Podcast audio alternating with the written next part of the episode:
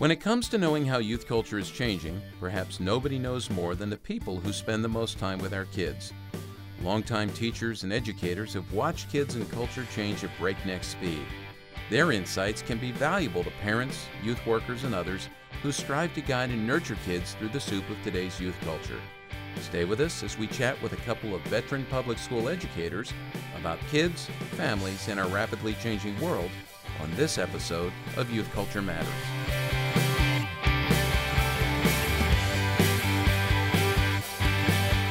From the Center for Parent Youth Understanding, this is Youth Culture Matters.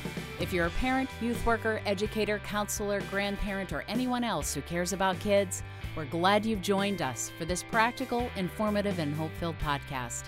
This is a place where together we talk and think Christianly about the rapidly changing world of today's children, teens, and young adults.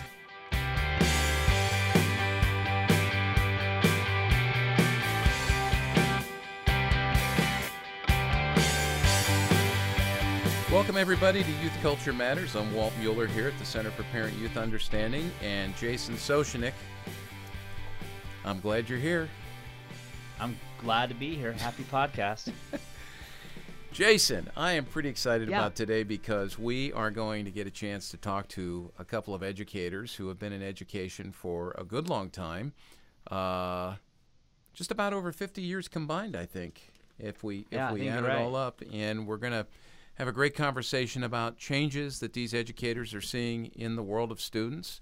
Uh, from kindergarten right on up through the senior year of high school. These are great conversations to have because eh, great insights for those of us who are moms and dads, those of us who are grandparents, those of us who are youth workers, to know what kids are facing and how to begin to respond. But before we do that, as always, we're going to talk a little bit about some things that are trending. And Kenton and Chris, what do you guys got today? Oh, we're pointing to Kent. All so right. this is going to be good. So, uh, Are you ready for this, Jason? I, I'm You're not always ready for this. Yeah. Yeah, bring it on. we have a we have a fun question today. Can you If- decide like can you decide who goes first before you even ask the question? Because that'll really put us on the spot. Sure. Uh, Yeah. Walt, you're gonna go first on this All one right. I was hoping you wouldn't do that. because I I have a feeling I know your answer on this That one. kinda I'm pulling it. Okay, all right. Um, if you could shop for free at one store, what store would that be? Wow. Oh, if you could shop for free at one store. Boy, there's a bunch that go through my my head here. What what do you think I'm going to say, Kent? You said you thought you know my answer. Well, I just wrote it down, so we'll uh, we'll see if I get it right. I don't want to I don't want to give it away to you. Well, the first thing that came to mind is, you know, I love like Lowe's and Home Depot. I love those places. I just could go in there and look at that stuff. I love I love to walk through the lumber section and smell that lumber. I don't go around sniffing it, but I just love the smell of it. And tools, I think tools are cool You're and gonna- fixtures. And I, I just I've often anyone said that lives in your community that's listening to this podcast right now that works in Lowe's and Home Depot, they're quitting. don't pay any attention Yeah, to the yeah. man smelling your Who is lumber. that sniffing the lumber? Um, I, you know what? I, I, I've often said if I wasn't doing what I'm doing now, I would love to stock shelves at a place like that and just to help Oh, people yeah. because you know it's about building, it's about changing things, renewing things. Re- I'll make it theological, redeeming things. yeah, you It are. is- You're totally making it theological. Uh, well, cr- the creative, the, you know, the divine image in all of us, the creativity. Yeah. I just think it's great, and I love that stuff. And and I, I here's the other thing about stocking shelves. You didn't ask me where I'd work, but I mean, just going there to stock shelves, it would be something that when you were done, you'd go, "I got something done." Because I always feel like with what I do here at CPYU, it's never done. You know, we're always on to something new. But shopping wise, I like that question, Kent. and That's what All I right. do. wow. What did you write down? I uh, I wrote down Costco. it's kind of your place to go. Well, I I do like that. You're, Christmas yeah, you know what? Actually, yeah, that's Christmas you- tree you- shops, right? Kenton, you're, you're actually right. There are a lot of posts that you put at Costco on Facebook. He does. is- like I, I you- see more Amish posts and Oh, yeah. more posts about life The from Amish guys, Costco right. than I do any other location in your I've put up some pretty good pictures. Like when you walk in, you know the TVs are right there, and all Yeah. the Amish kids are standing around watching Yeah. reruns of football games, and you know they see you looking at them, so they move down another aisle, and I've taken pictures of them. I, I yeah, I'm a, I'm, I'll admit that. You know what my favorite picture from Costco is? I dared Lisa one time to climb into one of the walk-in oh, into one of the freezers, and she hopped in there. Oh, that's and right. Shut shut the door, and I've got a couple of great pictures of her in the I freezer. I mean, she just looks devilish, if I can say that. I mean, it was real. We were laughing so hard because it was just this day when we were both punchy, and it was declining quickly. And it was this series of I dare you, I dare you, I dare you. And I said, I dare you to get in that freezer. And I took her picture. And she posed for it. It was great. Yeah, it was funny. Yeah. All right, That's Jason, how about you? Costco. You know what's funny is I would have chosen Costco. I, I you, uh, the only reason that it's the practical side of me. I, as I started thinking about this question, I was like, well, I might choose a clothing store, but the reality is, what's the best thing that I could choose? It's Costco. Costco has everything. It, it's seasonal, so if I need furniture in the summer, they have furniture in the summer. If I needed, you know, something in the winter, they have that equipment in the winter. And then they have food and I practically it's not the best place for me to always shop for food or for anything unless you have a family the size of 10 uh, because i always feel like when i shop for food there i always have leftovers i never go through everything so it's just less expensive and better uh, use of our money if we go to the grocery store but costco if you got it for free wow yeah i mean there's just you, what you could do with it is unimaginable yeah, I, I, I love it. So, anyways, I would, I would choose Costco. Cool. I like that food part of Costco. That bakery smells awesome. Oh, I you know what I love? I love going to Costco on Saturdays. Oh, samples. Which smells better, the Costco bakery or the Lowe's lumber department? Oh man, Oh, that's tough. oh, I, Yeah. I, I, I would actually say Lowe's right now. Yeah. But if you're asking between but some of those- Lowe's some of those Costco and like goods- a donut shop, oh, I'm mm. totally taking a donut shop. Yeah. Oh man. Or bacon. Oh, It always comes back to bacon. You know what I love at Costco? gasoline. The gasoline over there, the smell of the gasoline. For those of you yes. that have no idea what we're talking about, you got to go back to earlier podcasts. Oh yeah. We talked about the question was about our favorite smells. Was it favorite smells or favorite smells It from was favorite smells. I think, Yeah. yeah, And I was the one smells. brave enough to say gasoline. Yeah, yeah. Well, I'm adding lumber to my list, so that's that's what. Oh, Good man. question, I- Chris. Chris, what store for you?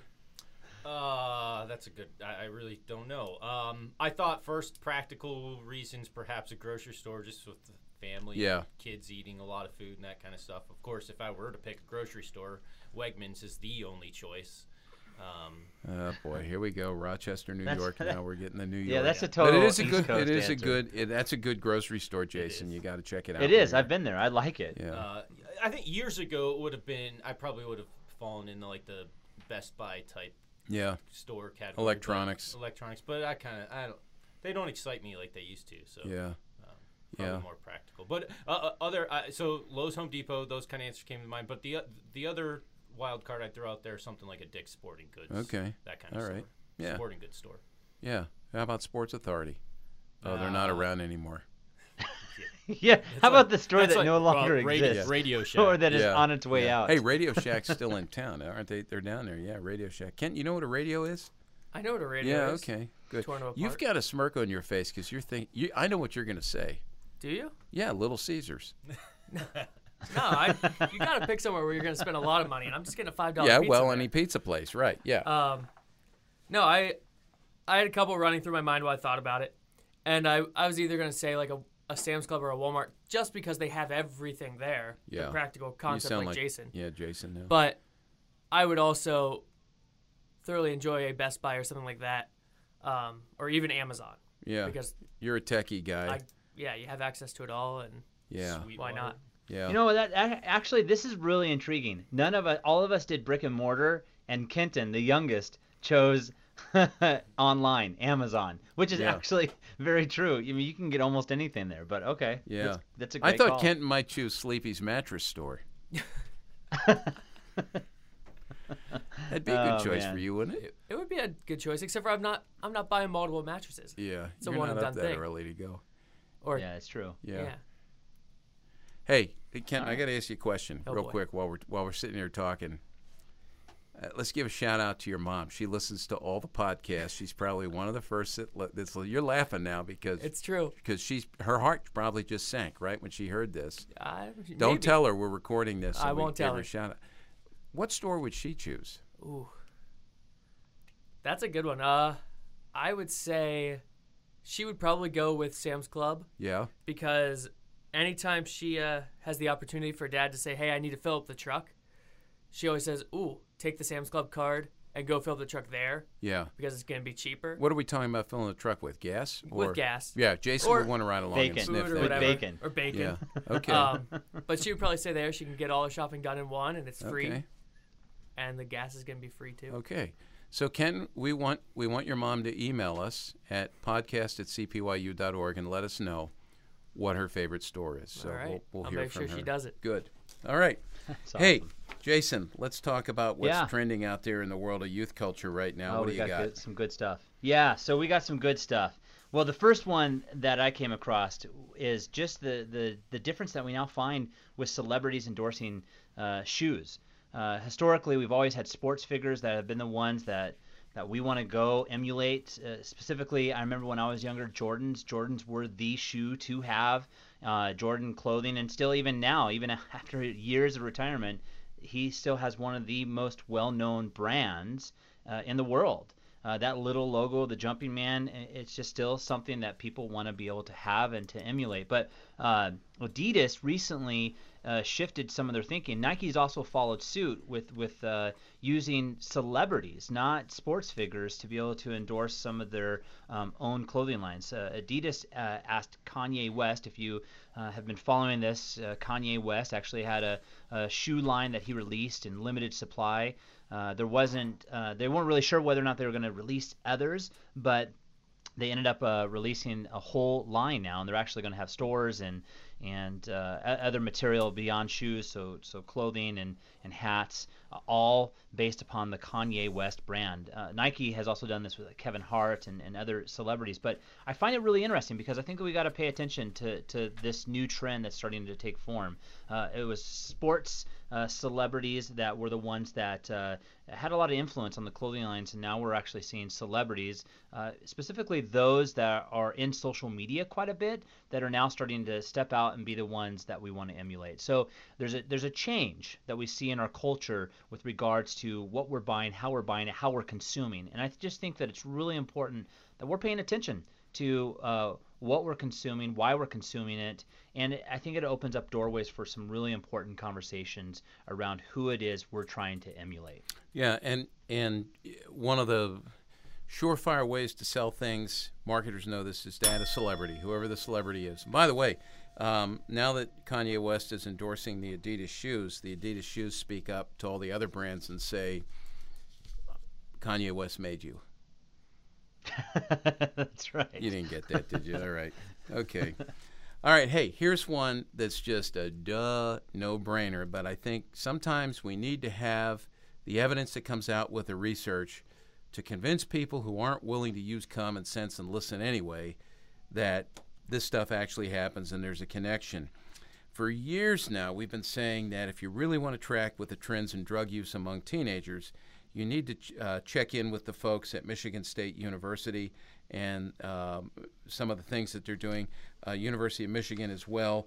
Uh, some of the things that are coming out from the National Institutes of Health and and others. They're talking about trends in teen substance abuse.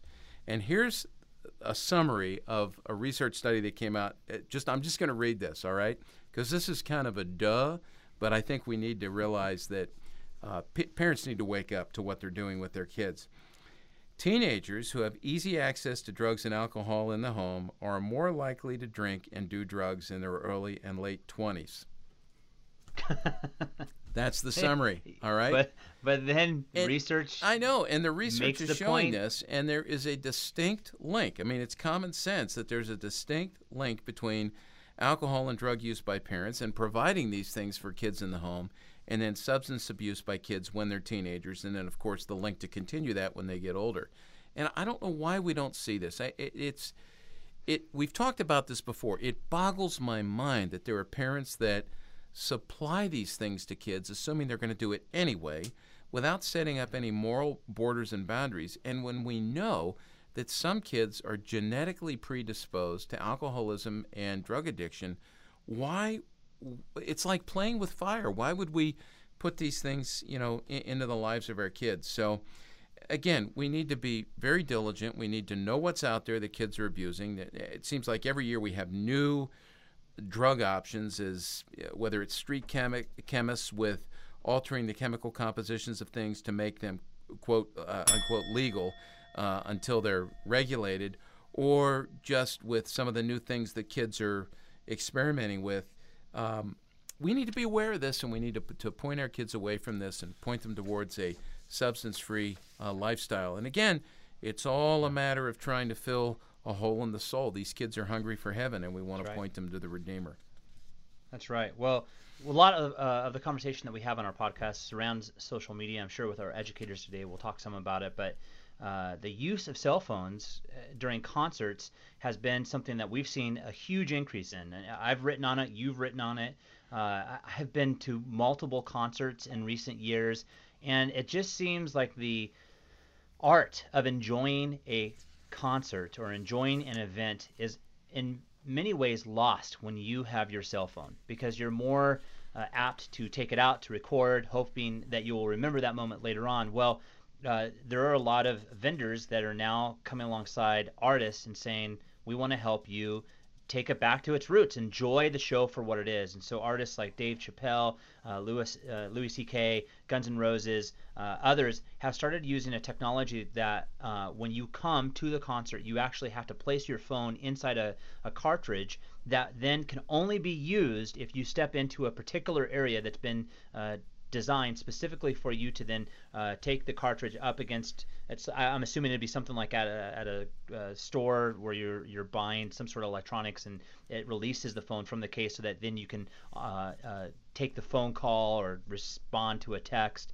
But it stops individuals from uh, utilizing their phone during these concerts. Uh, people like Beyonce, you even had a blog post recently, earlier this year, from Adele Right. and just saying, hey, it's much better in the real world. And so there's technology like this that's starting to be formed that that is actually uh, helping maybe take the concert going experience back to its original intent to be there to be present to be able to enjoy and i think that this provides opportunities too if you're a youth worker or a parent the the the, the boundaries that we should have around our phones and how we use them and how we engage uh, with those uh, events that we're partaking in so i i, really appreciate uh, some of this technology because i think it goes back to allowing us to enjoy what we're there to enjoy anyways Yeah. the concert Yeah, exactly. And you know, this is like when we were kids. We uh, dads would take movies and slides and pictures of our family vacation, but we weren't we weren't locked in through the lens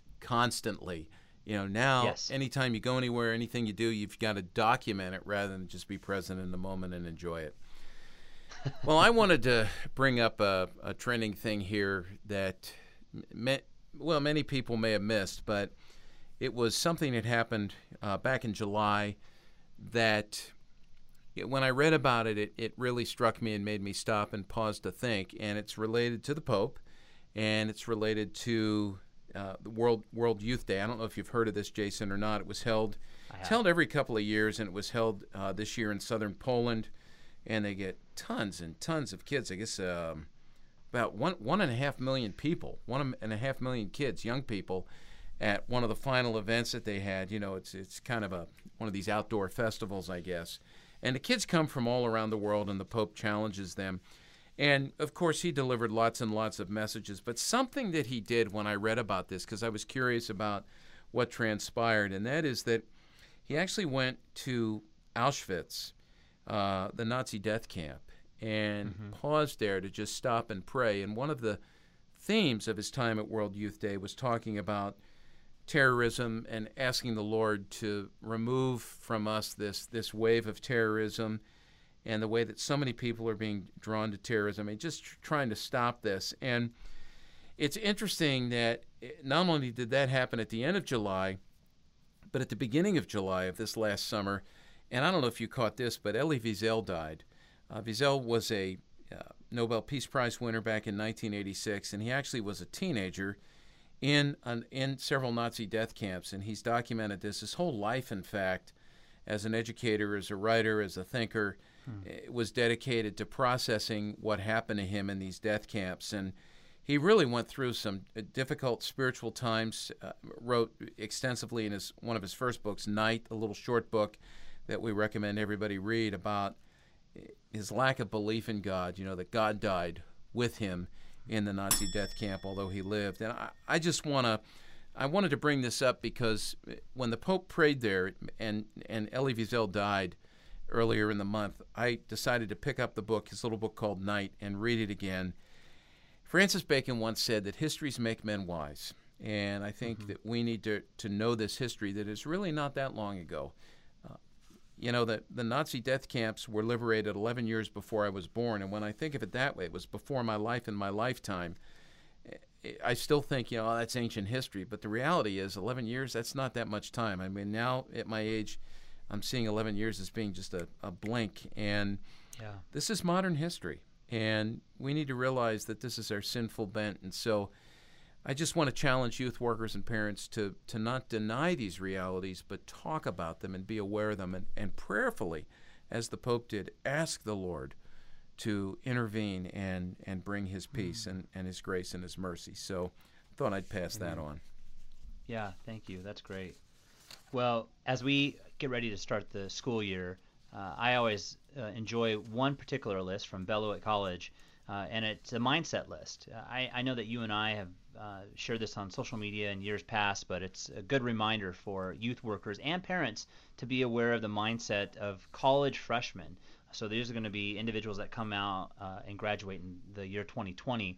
Uh, but I uh, was going back and looking at the 2019 list because they hadn't quite uh, brought out the 2020 list, and it's just really interesting. It gives us a really good perspective on what's going on in the world around us. And uh, as, as, students are heading out uh, this year, it's it's really good for us to remember. Last year, students some some interesting dynamics that we find within the lives of the students is that many of them uh, had never in their lifetime known uh, or were alive at the same time as Princess Diana, Notorious B.I.G., uh, uh, Cousteau, uh, and then Mother Teresa, which is it seems like you wow. were just talking about the yeah. blink of an eye yeah. time, right? And and they, they, never knew them. Now, the year that these students were born, if they were born in the year 1997, which would have been the 2019 list, 1998 for this year, uh, but last year, uh, Dolly the sheep, right, which was the the clone. Right. Uh, then also uh, Michael Prince Jackson Jr., Michael Jackson's son. So so much has changed. Here are just some of the things that that they, they've seen uh, uh, on the planet since. Hybrid autom- automobiles have always been on the planet since their birth. Um, they've always been mass produced. Google has always been there, and its founding words to the world were to organize the world's information and make it universally accessible. And they have never licked a postage stamp. How crazy is that? I just feel like it was a few years ago that I would have to always lick postage stamps to put them on and then send them away, but that's just not been a reality for many of them. So, so I, the reason I, I share this is I just think that as we're talking about trends, there trends are always changing and we need to be aware of it. The reason we have this podcast, Youth Culture Matters, is to examine and look at what's happening in the world of youth culture, the sw- the soup that that youth are living in. And so this is just but one more tool that I think that we can come to as practitioners, uh, as parents, and just be aware that the world they live in is different than the world we lived in, and it allows for by us being aware of this allows for us to have some really good interaction uh, yeah. with them and it. And that list has been coming out every year for a long time. And I know here at CPYU, Chris posts that on our website every every year when it comes out. And it's a it's a good measuring stick for us just to see how much things have changed. And and and as it's done to you and me, make us feel older, right? right. or old. Who knows? Well, you know what? We've got uh, some educators coming on today, and I thought uh, a story that I heard from education, the world of education, which points to a, a trend with some difficulty that educators face as they try to discipline, punish, respond to the types of things that are happening in the classroom. You know, I think that's one way education has changed, and we're not necessarily going to talk about this today with the educators we're going to have on the podcast. But the kinds of things that would get laughed off, or your, you know, your parents would step in on and say, "Now, come on, you shouldn't be doing that." That's changed over time. Schools have really had to, to, to hunker down. So you know, I here where we live, I mean, I've heard stories of back in the day, guys would pull into the during hunting season, they'd pull into the school parking lot and they'd have their their rifle and the gun rack in the back of the pickup truck, and nobody would ever flinch. Now, if you did that, you know, that's that's a that's you're going to be expelled, you're going to be prosecuted. Again, it's a different world.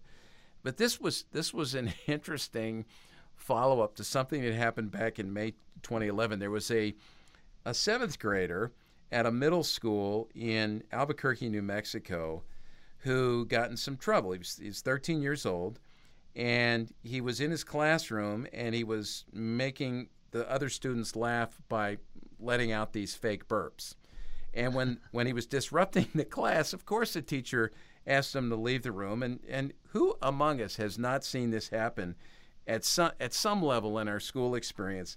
So he goes out in the hallway. He's sent out in the hallway by the teacher where he continued burping and leaning into the entranceway, probably echoing, you know, in the big tile, tall ceilinged halls. right. And the other students would hear this. Well, that's when they called the school resource officer. Now, there's a new one. You know, police people in school, we didn't have that when we were kids. He comes down to the hallway where the boy is, and they wound up searching the kid, cuffing him, and he was charged with a misdemeanor. He, he was uh, suspended for the rest of the school year. This was towards the end of the school year, May of 2011. Well, here's what happened. His mom filed suit against the school. They took the case all the way to a federal appeals court, and the the headline I shouldn't laugh at this, but the headline says court rules for middle school and officer in teens burp arrest. So they upheld yeah. this whole thing, and again, it's just you know you're going, boy, we make such a big deal out of little things. And again, I wasn't there. I don't know what happened. You know, who didn't hmm. hear a kid fake burp in school when they were growing up? And, and I'm imagining, Jason, that you did this a lot. But, you know, what? You. It, it's, I mean, it's real, and it's put our educators in a great dilemma. Now, we shouldn't laugh it off. This is a new world. And this is where yes. parents need to two things. Parent number one, parents need to step in and say, "This is proper behavior. This is improper behavior." And if you do this, even though you think it's funny, you're going to get in trouble. So don't do it. And number two, when they do do it and they get in trouble and they're punished for it, I think that we need to step up and, in many ways, take. I, know there are cases where this is not what to do. Support the teachers, support the educational establishment. And I know when we come back, we're going to broach that subject with the educators we're, we're going to speak to. But this just, eh, again, shows us it's a different world, and we're going to learn about this world when we come back. So, when we come back, we're going to talk to a couple of our friends who are educators who have been in education for a long time. We'll let them introduce themselves, and then we're going to hear from them just how much youth culture has changed and what we as parents and youth workers can do to begin to respond and navigate uh, the school years. So stick with us. We'll be back in just a moment.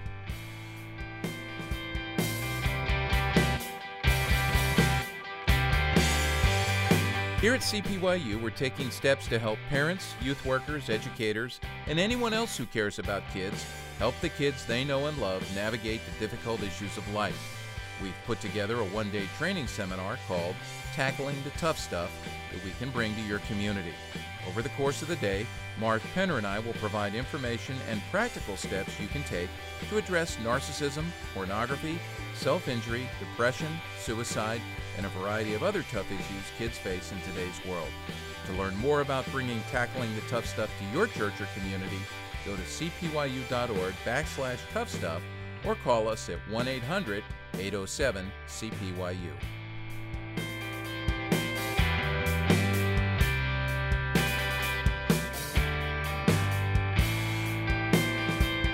All right, welcome back, everybody, to this episode of Youth Culture Matters. I'm Walt Mueller along with Jason Soshenick, and we have each brought a friend along today. Uh, friends that have been involved for years in the world of public education. Jason, one of the things I tell youth workers all the time when I want them to learn about youth culture is I tell them that there are some great sources for information on youth culture. And the two sources that I cite the most are one, longtime educators, and two, counselors, longtime counselors. So we actually have two educators, one of who uh, one of whom is a counselor, uh, who have joined us today, and we're going to pick their brains a little bit about what they've seen, what they've heard, what some of their concerns are about kids today, about youth culture, and some of the the changes that we need to be aware of, and how we as people in ministry and parents can best engage uh, with the public schools and with administrators and teachers and others in the public school setting. So, Jason, do you want to go ahead and introduce Kara? Yeah. Or Yeah, have Kara sure. introduce Well, uh, herself? well, go ahead. Well, I'll just set it up and then I'll let Kara take it away. But Kara Twining is a counselor at a local university high school that's here uh, in Spokane, or actually it's in Spokane Valley. But she's been a longtime educator counselor for the last 22 years. Actually started uh, with Youth for Christ. Uh, but I'll let Kara take it from there. I've come to really respect and enjoy the conversations I have with her, um, especially her knowledge both of students and technology and, and what's actually happening in the world of youth culture. So, Kara, maybe share a little bit more about uh, who you are and what you've been up to, especially in the realm of education. Yeah, I mean, like Jason said, I started um, about 22 years ago, and I've been in middle schools and high schools, and um, I've always been a youth worker at heart. So I've always seen it as a place, an opportunity to be in the lives of kids, and uh, so much has changed since I began in '94 till today, and just really enjoy, um, I don't know, being in their world, I guess, even Hey. though it can be crazy. Kara, really quick, eh, you're in a high school now? Yes, I work at high school now. Yeah. How long were you in the middle school? Um, over the past 20 years, I've been in, in a middle school for for four years, Okay. so not as much. Yeah. You got out of there quick. That's a smart move. But I think, currently wasn't have three middle schoolers living in my home, Oh, so man. fully engrossed right now. Okay. So you're a mom too. That's correct. Awesome. Good. And uh, I, I'm glad you're here, Kara. And then my friend who's here is uh, someone I've known. When did we meet, Barry? 1990. When did you come to Reeves? 93. 93, 1993. Um, we had a back to school night at the Rheems Elementary School in the Elizabethtown Area School District. Right. And they were it was being run by our brand new principal. And I was in the back of the room and you were up front um, moderating that meeting and introducing yourself. And and here's what I remember. You had said when you introduced yourself, you said I came from another school. Right. Do you remember that? yeah. And I and and you never said what the other school was. Right. And I thought, hmm, this guy is. I, I'm gonna. I want to find out more about this guy. So I talked to you later. Right. I found out where you were from, and we had a great conversation. And it wound up that the thing that we shared, beyond just a love for kids, was uh, love for Christ. Right. And so Barry became a friend and actually came on our board here at That's right. CPYU for several years. But Yep. Seven Uh, years. so so talk talk a little bit about your background in education and how long and where you've been doing your work. Well, I I've been in public education for 31 years, and I was five years at a Christian school prior to coming over to public education. And I was working in a middle school setting in the Christian school, sixth, seventh, and eighth grade science, math, and Bible. And then I came over to public education, and and uh, I, I through the transition, I became a, a school principal, and this is actually going to be my 24th year as a school principal, including the time at Rheems Yeah. and then the time that I was that I've been over at uh, at the school district in, l- locally here. Yeah. So, All elementary. except for the middle Uh, school yeah, but experience as a principal. Teaching, yes, Yeah, principal yeah, elementary, principal in elementary, and there have been radical changes Yeah. to both the students and the way parents work and things that happen within the school setting. So, Yeah. yeah. So this is good. We've got the full spectrum here of work in elementary schools, uh, middle schools, and high schools. So so this will be good. Uh, Barry, you mentioned uh, radical changes. Can you maybe list a couple of the changes that you've seen over the last few years, and then maybe Kara, if you can pick up on some of those or some other changes that you've seen? So, I think this is a great place for us to start, especially in this podcast. the, the, the number one thing I would say is the transition of support by parents. I saw an emerging change that was happening uh, in the early 80s uh, where parents were not as supportive. They started to become, they were supportive when I first came in. But as time went on, I saw them not being as supportive, particularly if you have a school of, let's say, 550 kids and they all come from different backgrounds, and now they have to follow one set of rules. When that one set of rules, whatever, even though you publish it, when you put that out there and the rubber meets the road and their child is, doesn't follow the guidelines, you know, when I first came in, they were very supportive. You know, we, we need to make sure we need to fix this.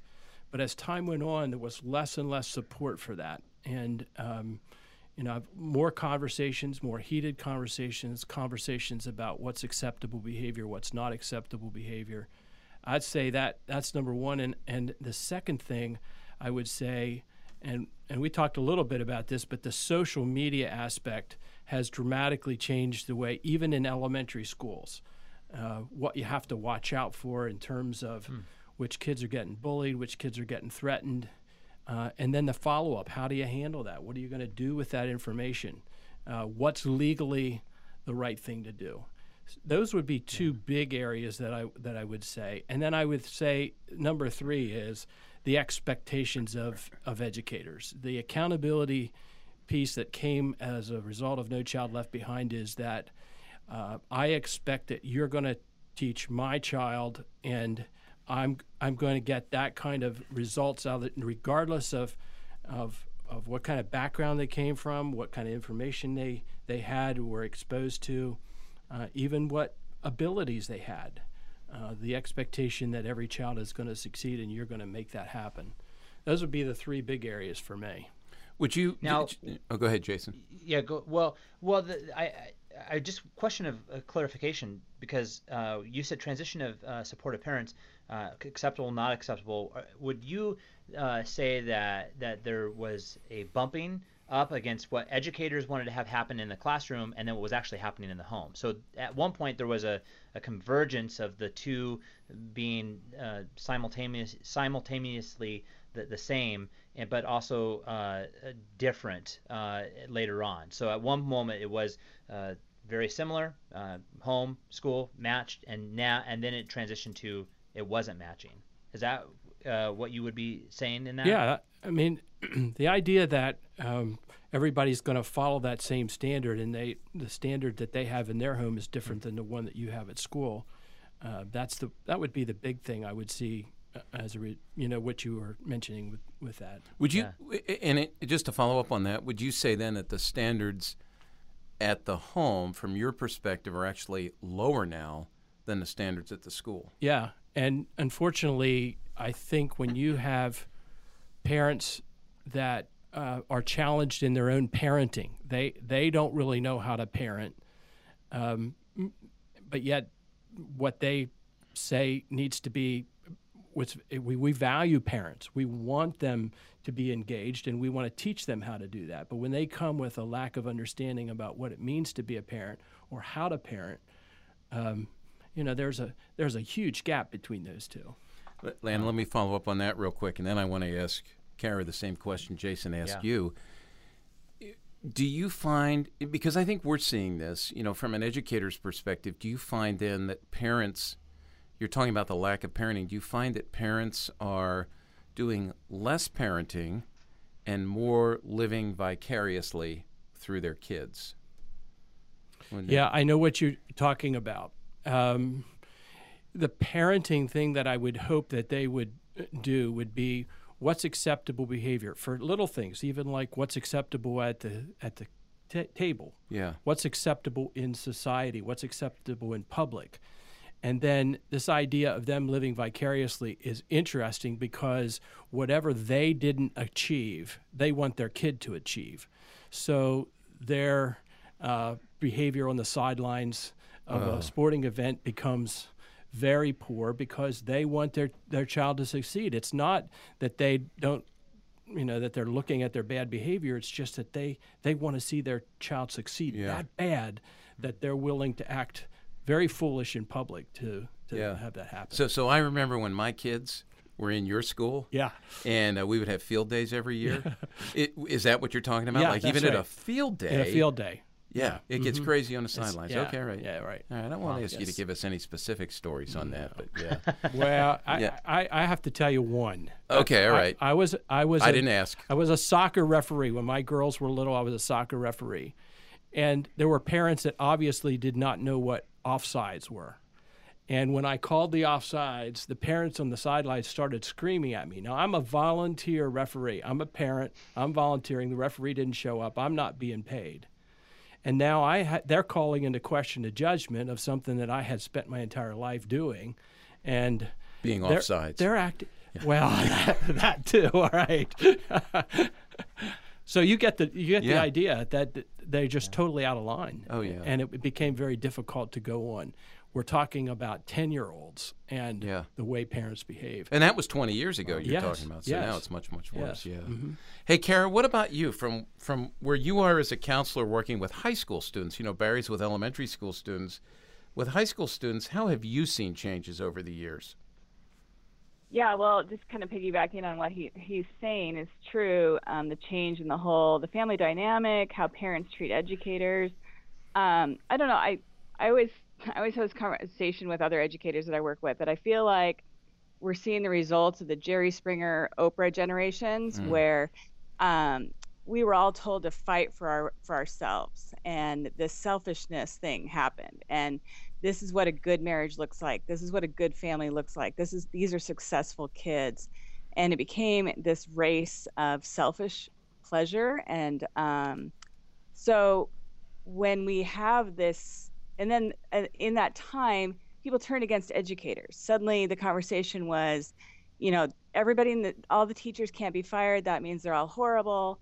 Um, my kid's not meeting the standards with Right. No Child Left Behind. We couldn't meet those standards, so it had to be somebody's fault, Right. and that must be the schools because we're not producing that. Right. And then we became targeted. And I, I remember my husband's an educator too, and I remember when that turn happened, and I remember looking at him and going, "We're gonna, they're gonna, they're gonna try to sink us. I mean, they're gonna try to just destroy schools because of these bars that have been set that i mean that's a whole nother conversation who set those bars and why.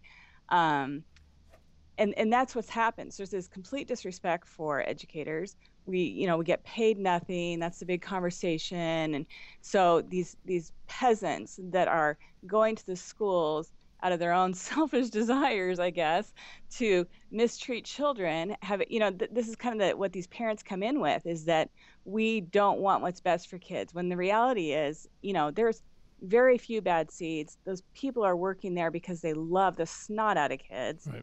and um, the turn in society for the selfishness and, and getting myself to number one getting my kids to number one at all costs is what is what you know what we're hearing here about um, what's happening with the change in how schools are treated and the lack of respect for our rules our bar and um, our standards I, I want to ask you c- quickly, um, as a counselor over 22 years, how have you seen the weight shift, the balance shift in terms of the type of issues that you're counseling students on? Has there been a shift? Um, you know, it's funny. I really thought about this before when Jason first asked me to do this. Like, what is the big change? And I really, um, the the biggest dynamic change for me is really not the heart of kids and what they're worried about. I could, it's the same stuff I talked about in the '90s with kids. It's the same topics. They're magnified now with the social media. Um, it's become very complicated. So you have social media happening. You have parents that are um, more and more, you know, involved in their self needs. And I, I hate to even say that because I've, you know, I'm in the parent world, but I think we are. This society has become so much more selfish. And then we have these kids that are on so many different platforms, and um, so their problems that are normal high school problems are magnified through different platforms. When I when I was in high school, I remember the guidance counselor was basically the function there was to help us transition from high school to college, make a college choice, prepare your college application. Is it reasonable to assume you're doing less of that and more of the behavioral interventions? Um, we I, we do we do both, but I, and I, I'm think I think it depends on your counselor too. I mean, counselors every counselor kind of chooses how they want to spend their time. Um, and in our school, we have you know we have someone who's focused on the college transition. Um, I don't know if it's more, but again, it's magnified, and I feel there's a selfishness in our kids that we've you know that has been passed on and everybody's problem and everybody's drama and everybody's concern is paramount to anything else happening no matter what the teacher says no matter what's going on in the classroom that matters the most Hmm. There's a big diversity um, because what Kara's talking about is that one um, aspect of the population that wants their kids to succeed and does extremely pushes the kids, pushes them beyond their own capacity, uh, creating all kinds of anxiety and that sort of thing. And then you, have another uh, demographic that are kids that have been and grown up in generational poverty and there is no motivating them to they don't even see the value of school so the idea that they're going to be a part of this that they're going to enter into this idea that they're going to try to do the very best so that they can achieve. And if you have several generations of generational poverty that happen then you you that's intrinsically now it's a cultural thing and and it's so hard to overcome and they have in a complete other set of issues that are and and this is all within the public school setting so it really that diversity that real the, the, the big changes there really create a bit of conflict for Yeah. teachers and make it more difficult for um, for counselors make it more difficult for uh, principals, even for teachers who have difficulty motivating their students. Is that the demographic of your school, where your district sits, or where your, you know, the the, the section that y- your elementary school draws from? Is it well, diverse like when I first started, uh, we we talk in terms of how many students are part of our free and reduced lunch, the percentage. When I first started, there was five percent. Now it's twenty seven percent. Wow. So you could see the changes that happen. And not to say that every student's on free and reduced is, you know, in generational poverty, but there are those students that are there, and to motivate those students is going to be very difficult. Yeah. And then you may have behavioral issues and academic issues, maybe an, a learning disability on top of it. It's almost impossible them to, to feel confident that they're going to they're going to get out of that cycle.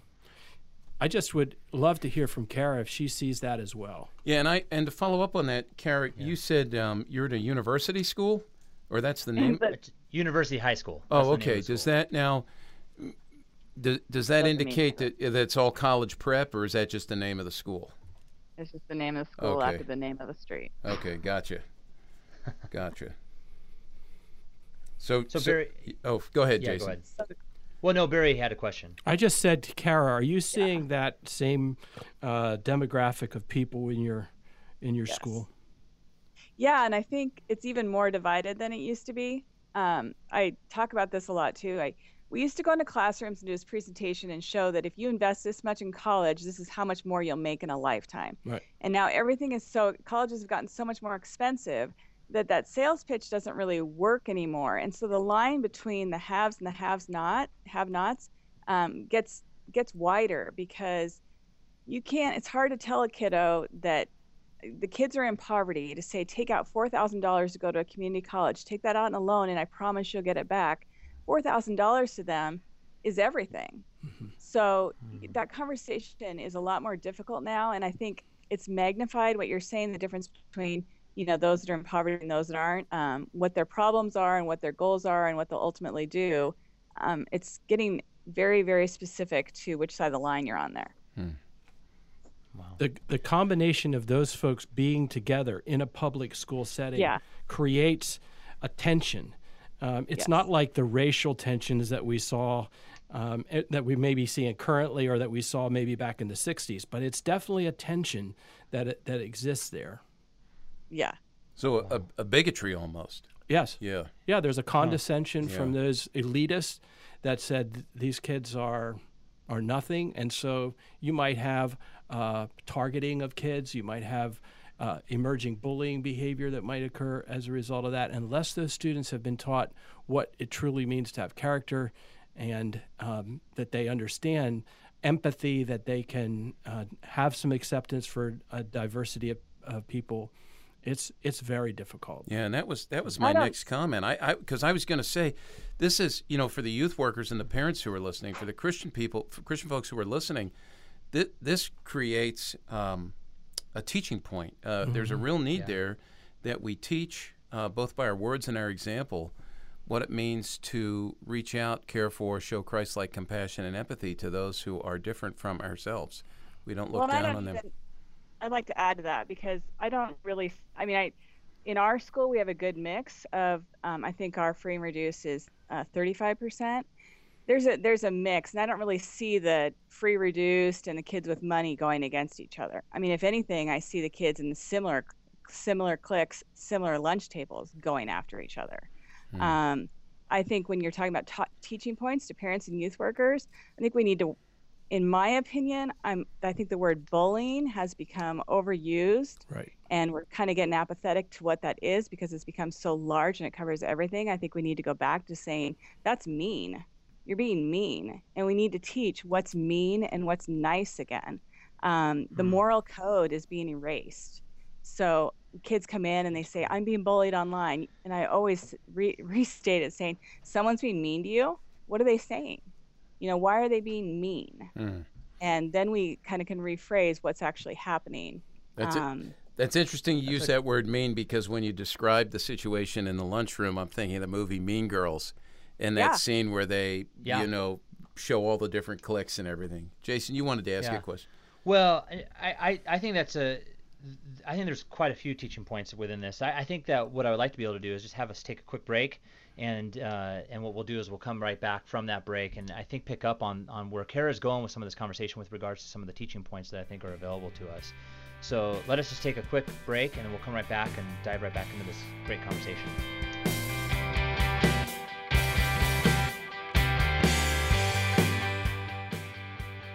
Here at the Center for Parent Youth Understanding, we want to help you stay up to date on today's youth culture. One of the tools we've developed to keep you current is our weekly Youth Culture e Update. Delivered to you by email, our Youth Culture e Update comes to you in a format that allows you to easily scroll through and quickly choose those stories and resources that will be most helpful to you in your particular setting.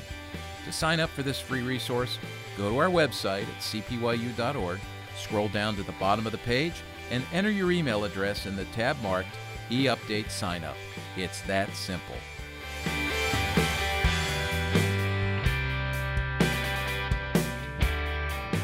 Welcome back to Youth Culture Matters. We're going to take a quick moment with Kara and Barry and do a little thing that we like to call Take Five, where we ask questions of our guests, and it just allows for you, the listener, to get to know our guests a little bit better. And so, uh, Barry, Kara, I don't want you to be worried about this. This is going to be uh, some fun that we have. Uh, hopefully, there'll be able to be uh, questions that you can answer off the cuff. But uh, yeah, we like to have fun with these. So, are, are the two of you okay with us asking some of these questions? I guess you don't know Uh, until you find out what they are. Yeah, if you say no, it doesn't matter. So Yeah. you might We're want still to just ask. say just say yes. Yeah, we're just trying to prep Okay, you. good. All right, good. Okay, here's the first one. If you had to live off of one fruit or vegetable for the rest of your life, what would it be and why? Apples because it probably has good nutrition. Oh, there's a teacher's Apple answer. says the Yeah, educator. Yeah. okay. So All right. perfect. Um, I'd probably pick the banana because I don't really have a good reason. Didn't they used to call it the world's most perfect food or something on their commercials? I I thought don't that know. was hosted. I didn't even know bananas had commercials. I thought that was so World's most perfect food. okay, all right, all right. We'll, we'll go with that. Okay, here next question. What is one song or movie you're embarrassed to admit that you like or love? Sound. Ooh, of I got it. I got it. Sound of Music. Sound of Music. Yeah. Can you can you sing a little bit from Sound of Music? Oh boy. well, if I get rid of this frog, frog out of my throat, maybe I could. Oh, okay. All Good right. answer. All right. Way to deflect. Uh, yeah, way to Let deflect. Kara go first. why don't you like why don't you like that? Well, why would I be embarrassed? Yeah, yeah. It's because it's so cheesy. Okay. You know, it's just so 40s. Okay. And and the fact that I just cry every time I see it. You Oh, know, why- yeah. why- Yeah, okay. Well, I get it now, Why yeah. would I be Oh, that emotional okay. over something Yeah. like that? Yeah. That's homeward bound for me. Go ahead. Uh, oh, uh, Milo and Otis. All right.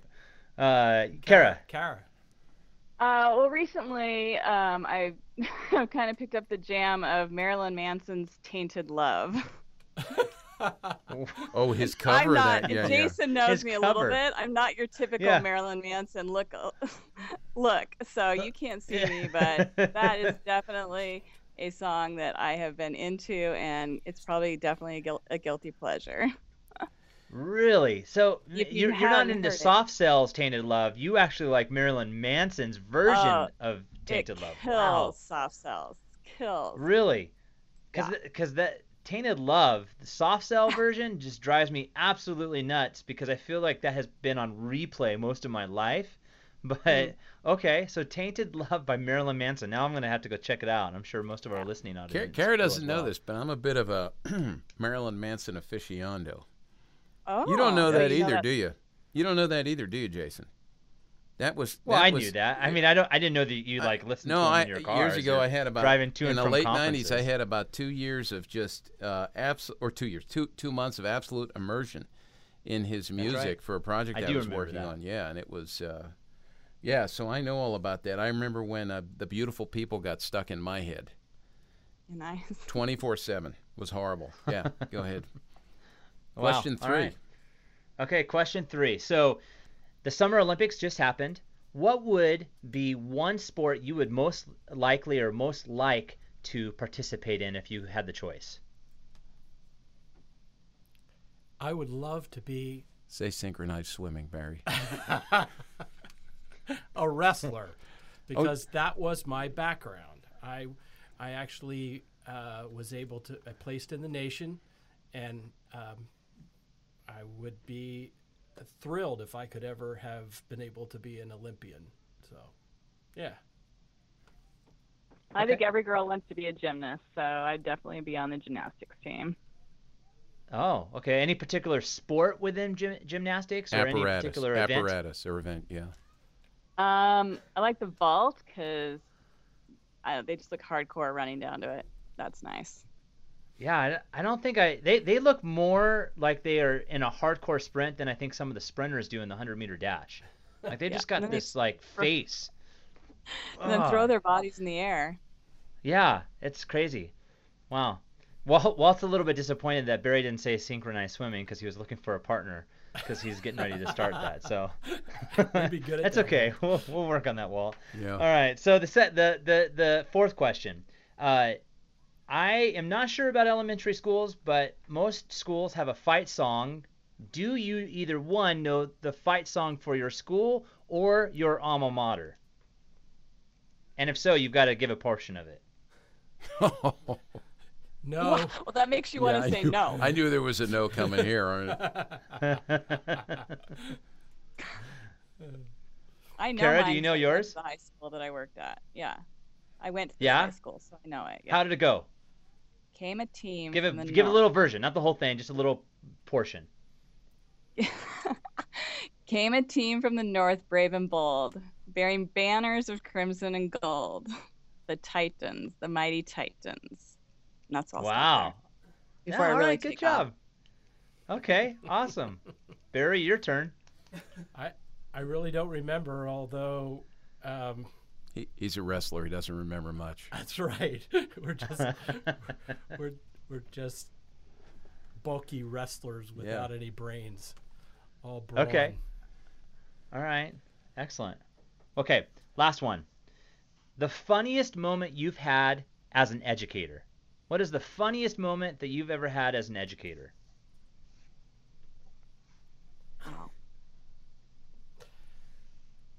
Well, we're on summer break, so everything gets erased.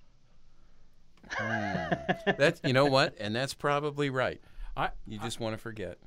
Walt remember, reminded me of one very, very funny uh, moment as an educator earlier today when his incoming son, Right. Not even in kindergarten. not yet, even in Nate. kindergarten, pulled the fire alarm as he was registering for kindergarten, and everybody had to go. Well, you know, actually, it's not. Actually, what happened was it was they was had just com- you had just completed the renovation of the school. That's And it was an open house in the evening for the entire community. Yeah.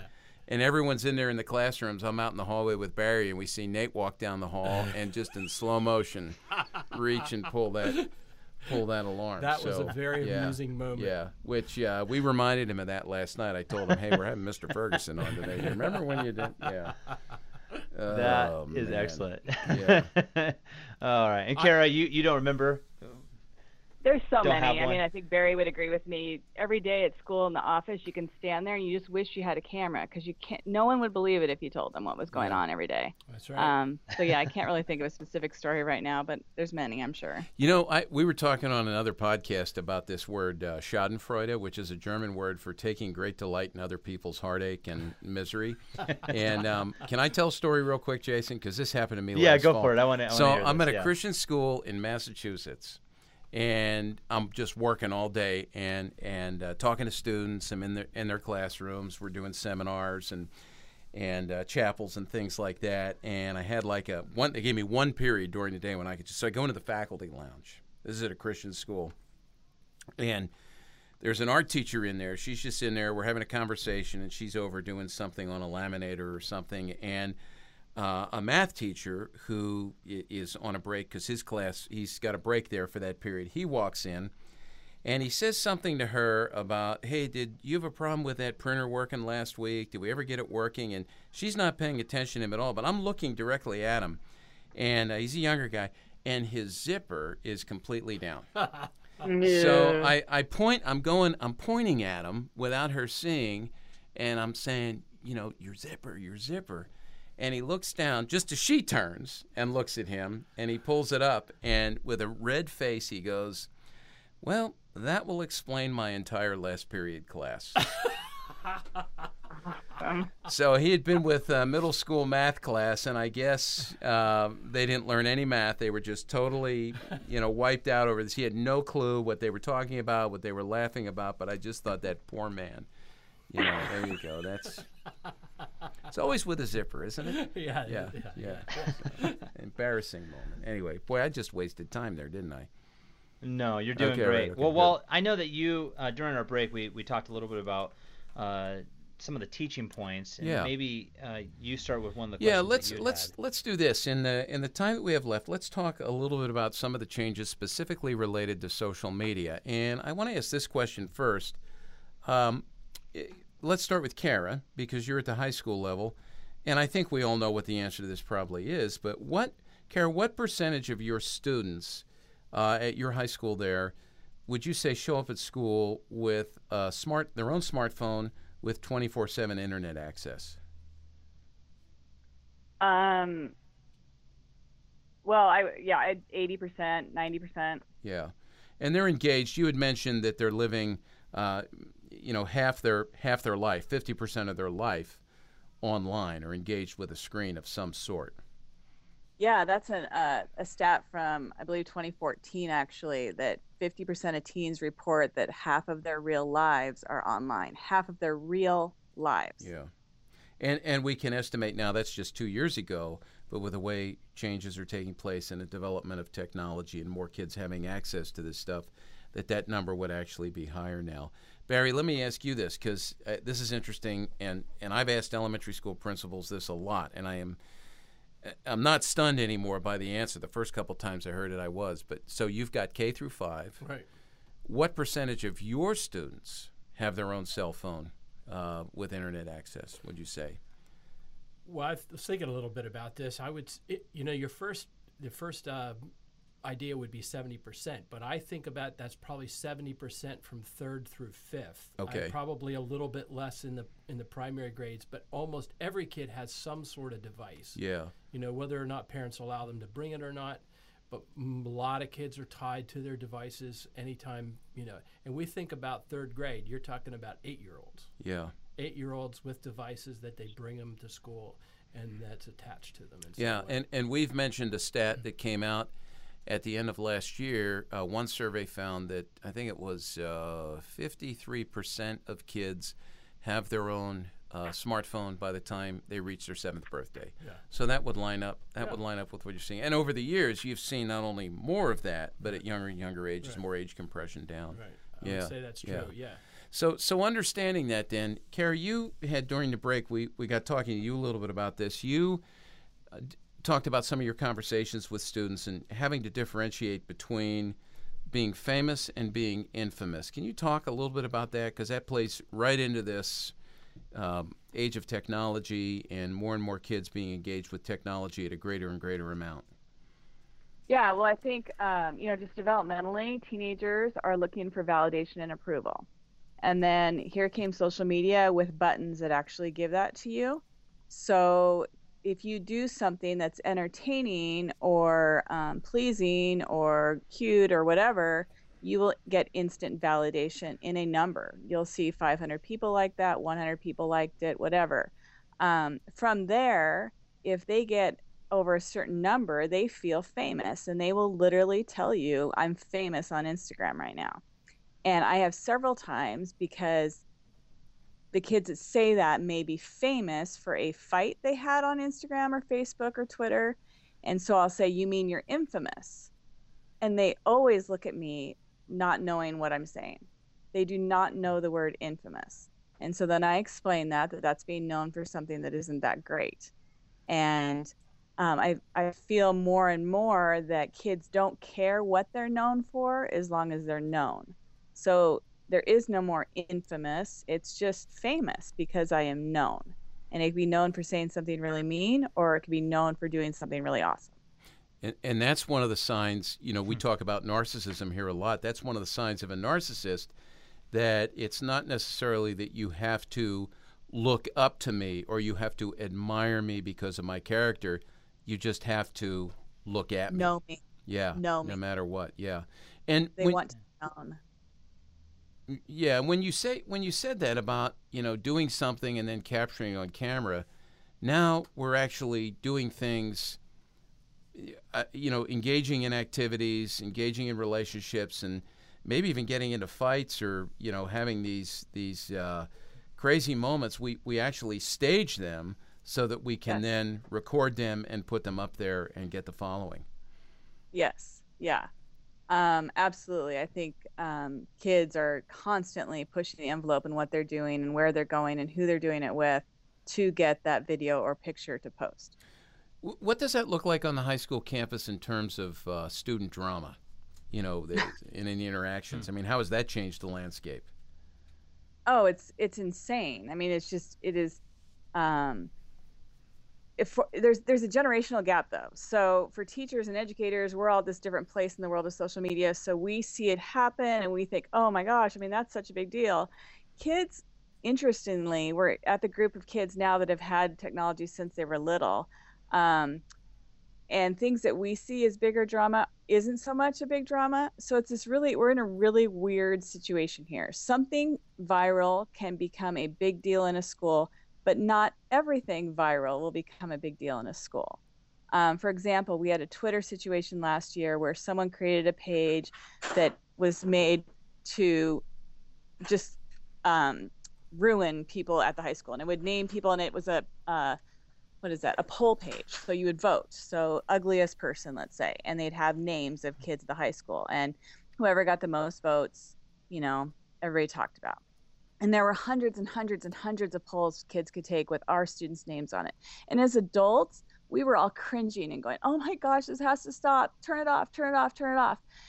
As you talk to some of the individual kids on some of the worst polls, they didn't think it was that big of a deal.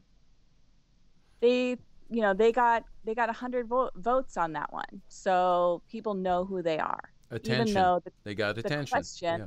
the question mm. was horrific Yeah. and me saying ugly person is very mild they were very rated r questions Hmm. that kids were pulled on and they most of them didn't care some did but most didn't Barry, how have you seen social media and technology play into the lives of your students, K through five?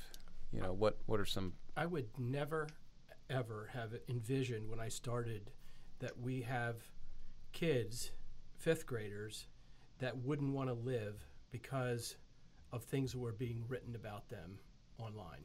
Yeah. Uh, whether it's a you know Instagram page or you know Twitter. Um, you know some of the things that kids bring to me. One of the things as a as a principal that I have to worry about is anything that interferes with the educational process. Well, Yeah. if you've got kids that are there that aren't thinking about anything else but what their peers are thinking about them or whether or not they really want to live as a result of that, that's huge. That's a huge change. And so n- now I'm having to address things and try to fix things, situations that were n- wouldn't even have been problems. So that would be the biggest thing that I would say um, has been a result of, of what's happened with social media. Wow. What would you say for parents that are listening to this podcast and uh, you have these students that are using social media? What would be some words of advice as an educator to a parent that you would share with them with regards to the use uh, uh, of this technology?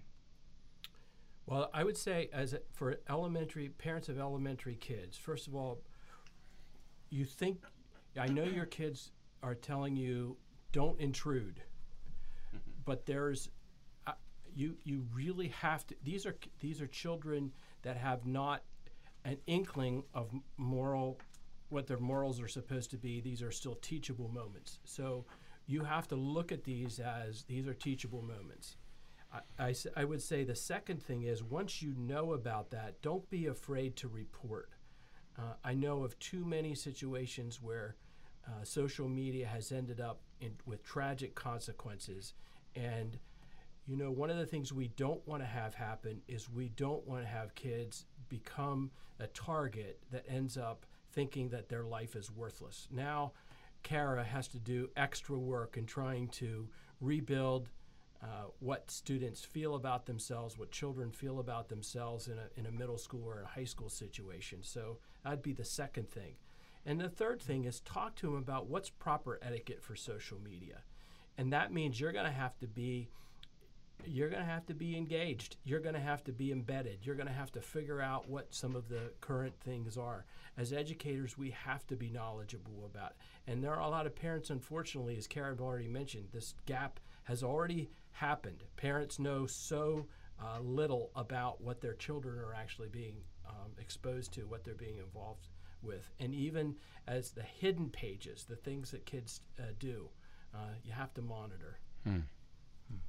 Yeah. I think it's really Kara? important that you do start in the elementary school. Is That I'm sorry, what were you going to say, Jason?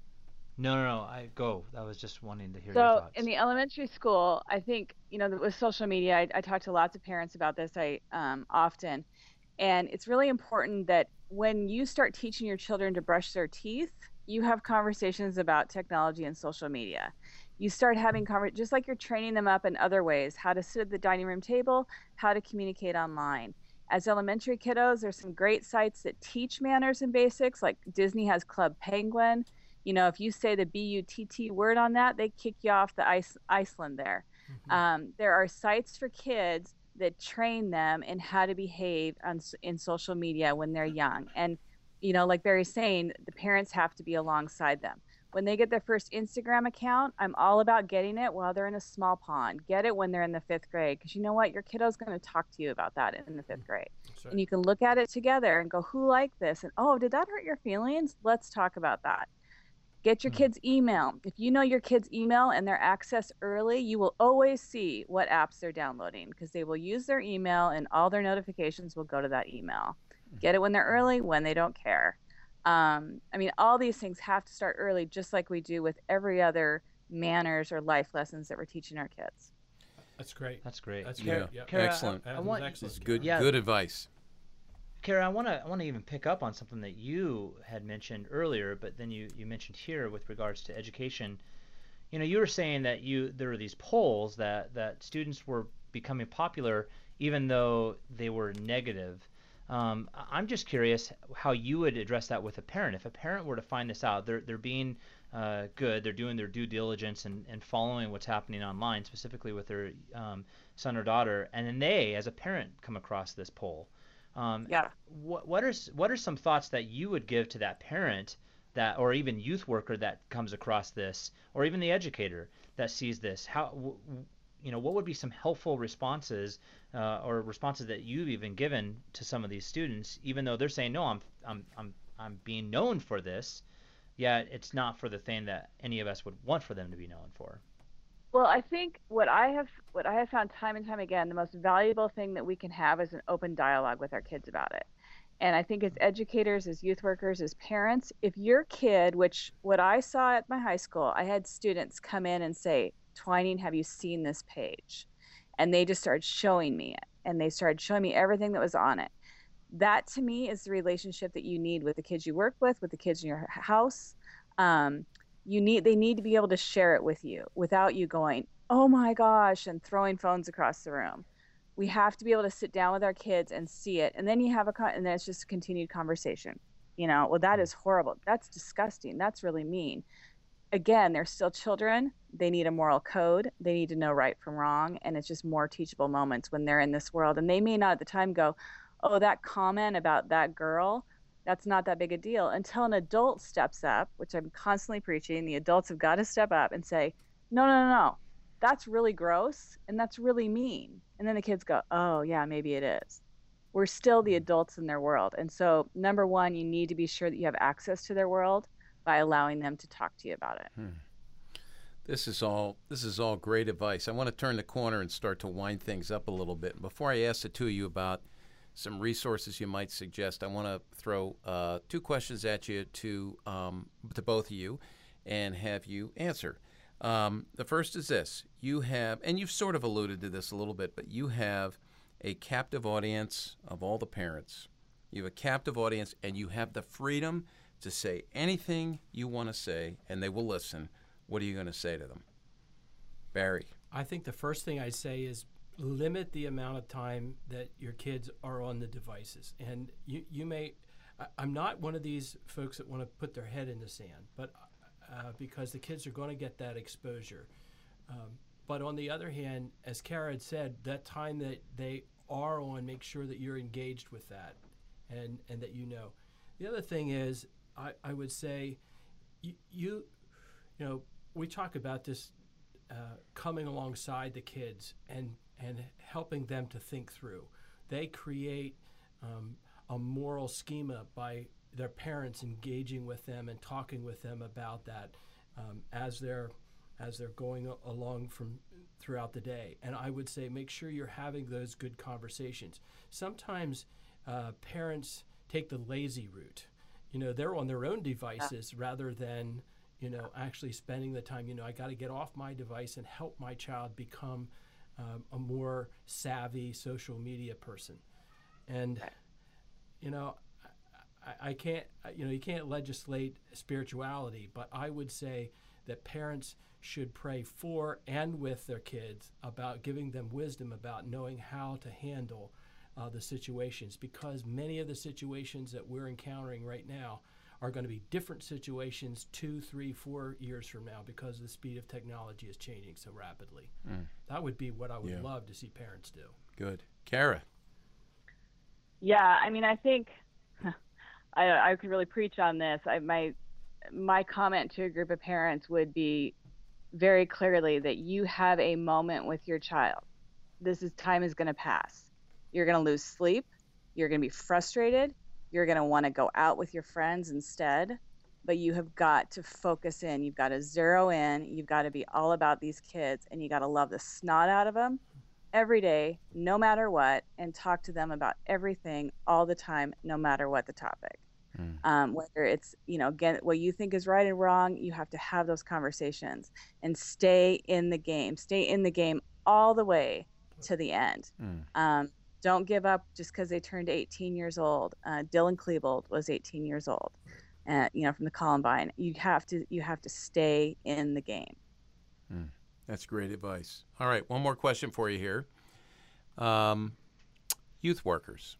You've now got youth workers a, as an audience, and as I said at the beginning. I think you guys are a great resource to, to those of us who are youth workers because you can give us a perspective that we don't have. You're with kids numerous hours a day, several days a week for nine to 10 months out of the year. You've got a captive audience of youth workers. What do you want to say to them about, about their role? Give them something to take away from this that would, would, would give them some marching orders, perhaps. I know what I would say. Yeah, go ahead, Kara. Um, there's a lot of places in the world where they get hugs and high fives and trophies for not doing much. They need Jesus. Mm. So when you get that moment and you have that freedom to preach it, because a lot of us don't, tell them about Jesus. Tell them about the Word of God, because there are very few places in their lives that will speak to that. In fact, most places will speak against it. Mm-hmm. So if you're fortunate enough to have a job where you're in youth ministry, just do do go forth fearlessly and speak it. Mm. Yeah, I would just uh, that was actually what what I was going to say that if you're a youth worker, you're a purveyor of the gospel and they aren't going to get that anywhere else. So the gospel yeah. speaks uh, volumes to bringing uh, peace, comfort, understanding, wisdom, uh, knowledge about how to handle uh, adult situations and, and, and life. I mean, even uh, the fact that we have so many issues right now uh, with re- regard to, I mean, the landscape is changing huge way with, with regard to gender. And uh, where are they going to find what those are? And how, how is it you're going to teach them how to be loving and caring um, in without in, in the absence of the gospel. So teach them what the gospel means and be the hands and feet of Christ in their lives. Give them the opportunity to see what that looks like. Hmm. A lot a lot of ministries have gone soft on that. Yeah. They're too worried about being the kids' friends, and yep. I'm all about earning the right to be heard. Yeah. But um, man, I mean, you, you got to do you got to do what you're called to do there. Yeah. And these relationship ministries that don't, you know, that are that are not uh, fearlessly going forth with the word of God are really hmm. missing an opportunity. Yeah. Carrie, you when you said that, you got uh, five five of us shaking our heads right. yes. So we fully yeah. agree with that, and and I think, look, kids are so needy. You just enter into their lives and care for them and love them and speak the truth. You know, eh, one thing that keeps coming back from what you've all said here in the last couple of minutes is just that whole that whole imperative in Deuteronomy 6, That's you right. know, to be constantly talking about these things, living these things. And parents, you eh, you've got to embrace this as well. It's it's about parenting, guiding, directing. It's not about being a friend, living vicariously through your kids. It's um, you know not about letting your kids make you look good on social media. We're destroying our kids by doing that, and and I think we're going to see the fruit of that. As Barry says, two three years down the road, the landscape's going to change and I think a lot of the changes, the the fault will be pointed back to us because we're planting seeds now that are going to bear. It's going to bear some pretty ugly fruit. So um, this this is really good. Well, I'm going to ask the two of you, as we always do, for uh, if there's any resources you might suggest, a book to read, a website to visit, something that would be helpful. Maybe it has to do with education, maybe not. Maybe it's just something in your own personal life that you found helpful recently. Before I do that, I'll just mention that um, as we talk about social media here, Jason knows this as well. Our Digital Kids Initiative, we have a huge site that we've put lots of uh, information. We're constantly feeding that. There's things to watch, parents, youth workers, there's things to listen to, and there are lots of handouts and information pieces that you can download and pass on uh, to parents if you're in youth ministry. It's there for you, and everything on there is free. So we'll include a link to that, our Digital Kids Initiative. But let me let me go to you two, back to you two, and maybe Jason, you have something, um, you know, resource-wise that's been prompted in your mind as well here uh, that we could point people to. But uh, let's start with Kara. Kara, is there anything that you can recommend or? Yeah, there's a website called Safe Safe Smart Social. Um, that is a good resource for everything we've been talking about about social media. Um, and then I also always refer parents to commonsensemedia.org. Yes. Great organization, Common Sense Media. Good. My kids, before they download an app, do the research on Common Sense and tell me what it says. Okay, good, good. Yeah, that's good. Barry, I, I'm I'm a little more traditional in in what I recommend to parents. Uh, one thing I think uh, Karen and I both mentioned is uh, d- don't don't be asleep at the switch. And a lot of parents don't know how to be intentional about things. And one of the things I think is you build into your lives those intentional opportunities as well as just talking about them as you're in the way. You mentioned uh, the passage in Deuteronomy. And this is going to sound a little odd, but somehow I think there's um, the seven habits for kids and seven habits for adults. You you learn a lifestyle of how to engage your kids and be intentional, be proactive, begin with the end in mind. What is it you want your kids to become? And as a parent, if you can do that and build that into that kind of that kind of um, uh, as you're going along, I think it makes I think it makes a huge difference. Uh, Stephen Covey is that? yeah, Stephen Covey. Yeah, and Okay. there's a whole thing right now. Leader in Me. Schools are using Leader in Me. There's a which is a which is built on that, um, and it creates this idea of students being able to, and you're helping your kids to be able to know who they can become.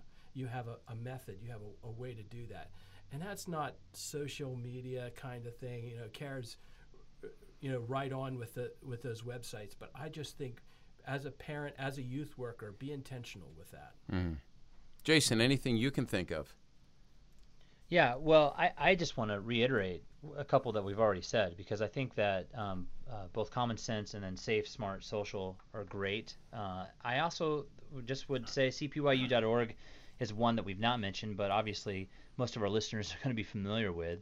Uh, and then that will lead them directly to the Digital Kids Initiative because there, there's been a lot of work that's gone into uh, uh, research and data that allows for parents and youth workers to be knowledgeable of what's going on. So I would just reiterate each of those as, Yeah. as definite places to check out.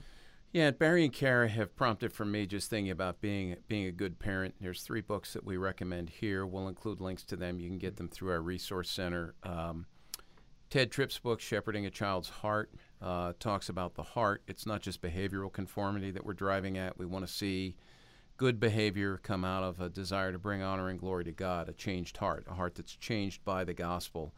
His brother, uh, Paul Tripp, has a great book called Age of Opportunity, uh, Biblical Guide to Parenting Teens. That's one of my favorite books because he's vulnerable, he's realistic, he's been there, he's been through it, and and I love what he writes about. And then uh, for moms, and and I recommend dads read this as well. Uh, Leslie Leyland Fields has written a great book called Parenting is Your Highest Calling and Eight Other Myths That Trap Us in Worry and Guilt. And I love the way that Leslie takes a lot of the pressure off of us and um, just a good, solid biblical approach to being a mom, to being a dad. So we recommend all those. And, and as always, we'll include links to these, everything that's mentioned here. I, I want to say thanks uh, to Kara. I didn't know you before this, Kara, and I look forward to having more time talking with you on future podcasts. Thanks for doing what you do and for transitioning out of youth ministry into education and counseling. I love. I picked up on it. You know, the kids call you by your last name.